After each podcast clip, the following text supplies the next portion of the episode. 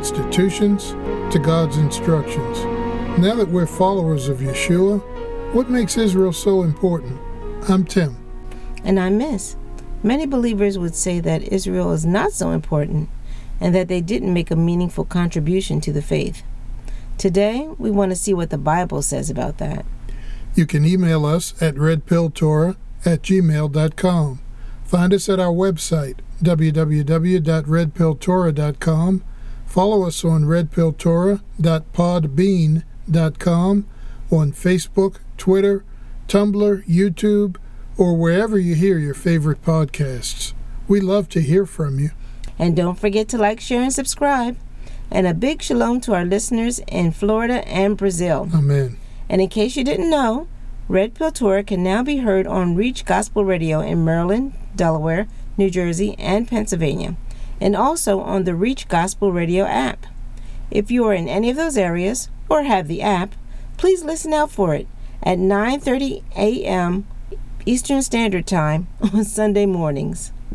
Let us know that you've heard the program, and please keep us in prayer.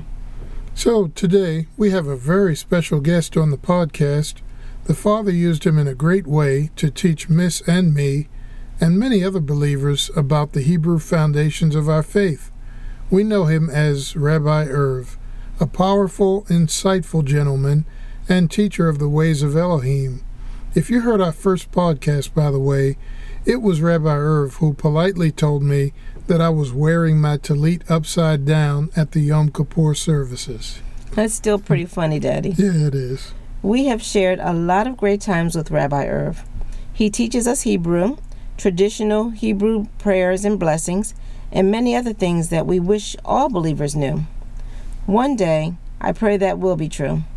Rabbi Irv and his wonderful wife Barbara are great role models, leaders, teachers, and giants in the faith. We are blessed to know them. That's right, Mama. Now, we asked Rabbi Irv to talk about today's topic, and he agreed to right away. We want to thank him for agreeing to come, and so let's study with Rabbi Irv. Okay, well, thank you so much for asking. And um, today, the, the subject that we're talking about is the importance of Israel, and it's based in the book of Romans. And I want to start with just a couple little points of background with um, Rabbi Paul. There seems to be a lot of teaching that's out there that kind of envisions Paul as being a former Jew, and he's no longer uh, considered Jewish, but now he's Christian. Mm-hmm. We've heard that. Yeah, and that's you know that's a very unfortunately is a very popular teaching, and which is really not correct. You need to read his letters, all of his letters, not just one letter, because uh, usually they were given to a specific circumstance for that congregation that he's writing to. But if you read all of them, you get a full picture of who he is as a Jewish man who believes in Yeshua. Not just a Jewish man, he was a rabbi and he was trained under Gamaliel, who was one of the famous rabbis in Israel. And to keep an eye on time, I don't, I don't have time to get into a lot of background about that. But today's uh, lesson hopefully I can get this done in time. Yeah, well, that's fine, Rabbi. If I might ask a quick question, though, some of our listeners might not know much about actually the training of a rabbi and what would that mean for Paul in terms of what he had to learn or what what he knew and what he did. Maybe give us a little bit of that if you don't mind. So his training was strict Torah observance. And he didn't live initially in Israel. He, he lived outside of Israel, but his training certainly brought him to Jerusalem several times. And he was a defender of the faith. Uh, he, you know, he believed that the, the Messianic Jews were believing the wrong thing, and he persecuted and aided in persecuting believers until his eyes were opened. And so at that time, his training kicked in in a different way he understood who Messiah was and the, the prophecies that were given that brought him to that point. And then he, ironically, was chosen to be an emissary to the Gentiles, not to the Jews specifically, but to the Gentiles. Mm-hmm.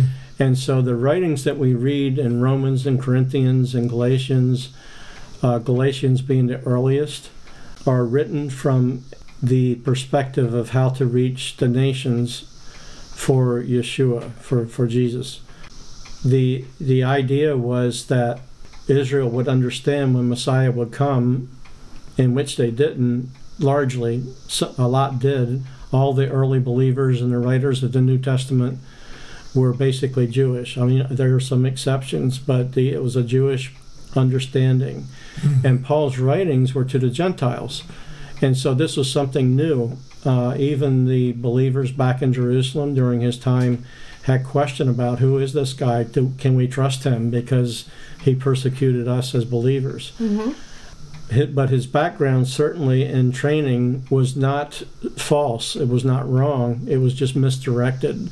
Because when his eyes were open to who Messiah was, then it all made sense. It came together. Mm. And so I think that uh, Paul's writings were unparalleled in the New Covenant as far as the general message to the world. And yet, there's other books, such as Yaakov, James, who the audience was basically still all Jewish, uh, explains that, you know, this is not just for Jews, it's for everyone.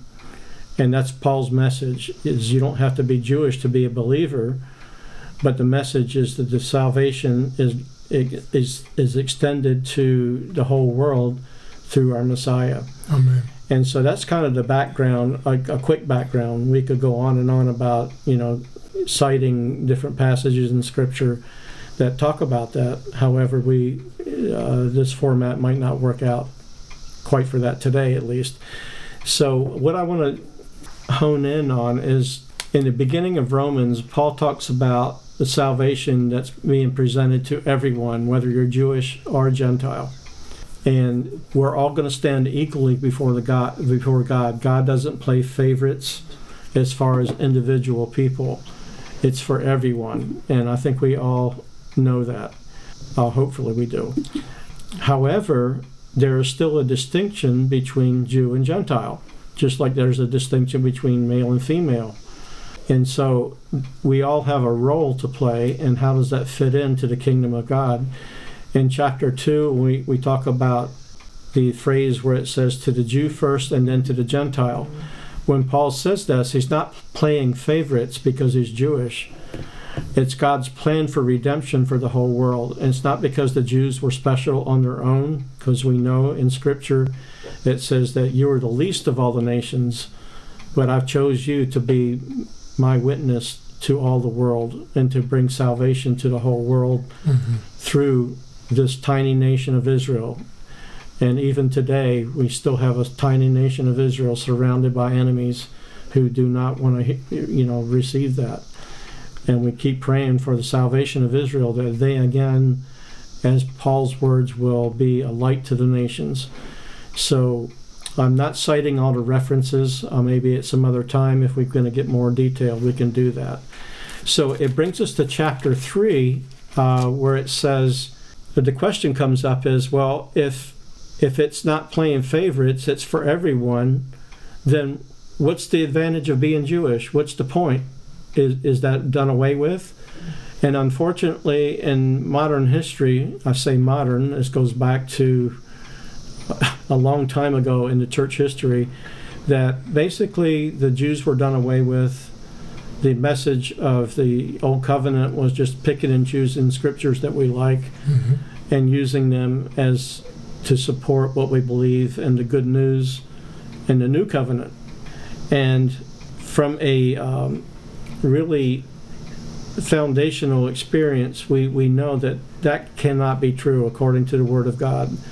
That the Torah, God's teaching, His revelation to the world, is for all people. It's the foundation. It's not complete within itself because there's a future story that goes with it which was told by the prophets, and uh, and also the writings like the Psalms and Proverbs and, and teachings that were given that make up the body of the Tanakh, the uh, the Jewish Bible, uh, which in Christian terms will be the equal to the Old Testament. Mm-hmm.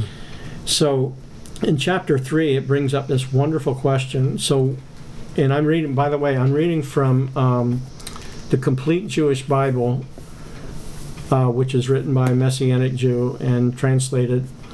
Um, but all standard versions, if you study them and you go back and look at the words, like in a concordance, you come up with the same information. It's not just playing favorites.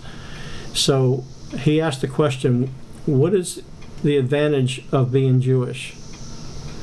And what is the value of circumcision? And he said, much in every way. In the first place, the Jews were entrusted the very words of God. If some of them were unfaithful, so what? Does the faithlessness cancel God's faithfulness? God forbid. Let God be true and every one a liar, as the Tanakh or the scriptures say, so that you, O God, may be proved right in your words and win the verdict when you are put to trial.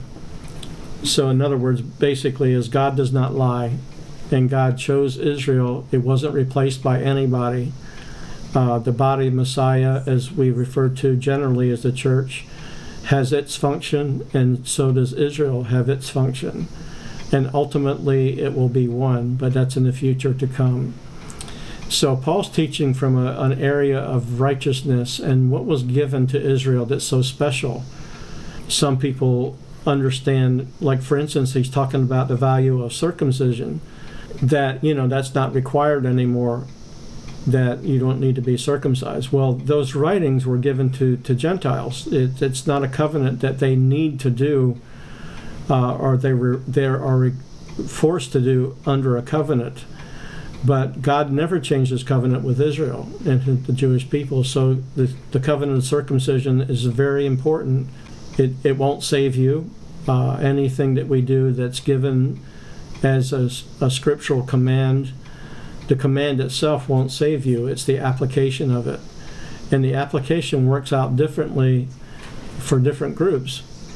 And this is a very important point that we don't have the time to get into right now. So I want to go, I want to jump where it says to Israel were given the very words of God. In the uh, King James Version, it says given the oracles of God. And the word oracles is a very important word. It's uh, from logos. Uh, it means it's a very uh, foundational revelation of who God is. And it's more than just the words. It's more than just the Ten Commandments. It's more than just the the um, the things that were written down, but also the things that He passed through Israel, the covenants, the uh, and we'll get to this in chapter nine the different a- applications that were given, not just the Word of God. Now, just just as a little side note, the Word of God, the Bible, won't save you. Uh, there are many people who know the Bible very well, better than most of us, in some cases, and they still do not understand or do not have salvation because they've never received Yeshua in their heart. Amen. So it's not an intellectual deal. Uh, it is a covenant deal that has a covenant to do with the heart. And in the Torah, it says, well, in Jeremiah, actually, it says that uh, the new covenant, the nature of it is he will take the Torah and write it on your heart. He didn't say he would do away with the Torah and replace it with something else. So that's important to see as we, you know, study these these verses. So if you jump over uh, again, going back to the oracles God, what were the oracles of God?